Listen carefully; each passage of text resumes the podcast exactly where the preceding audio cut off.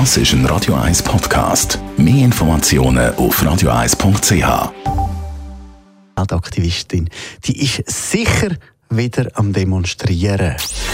Gesundheit und Wissenschaft auf Radio 1. Unterstützt vom Kopfwehzentrum Irlande Zürich. www.kopfwww.ch Sie macht sicher noch keine Freudensprünge ab der neuen Greenpeace-Studie, aber die Studie von Greenpeace zeigt, die Richtung, die die Welt bei der Kohlenenergie eingeschlagen hat, das ist schon mal die richtige Richtung.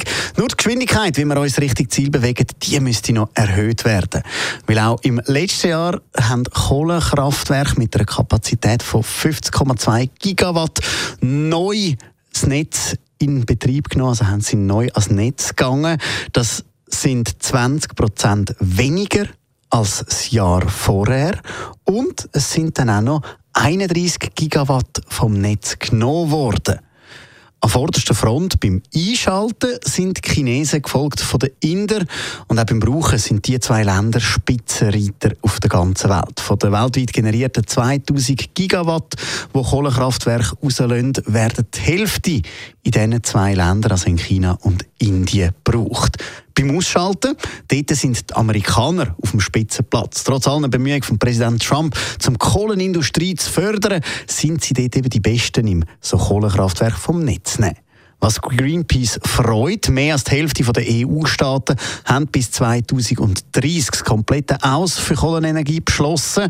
Bei Deutschland wäre es dann 2038. Für die Wissenschaftler ist es eindeutig. Wir müssen so schnell wie möglich weg von der Kohlenenergie, wenn wir die Klimaziele erreichen wollen, die wir gesetzt haben. Das sehen Energiekonzerne im Moment noch leicht anders und bauen ihre Kohlenenergie zwar immer noch aus, aber auch dort gibt es einen kleinen Lichtblick seit 2015.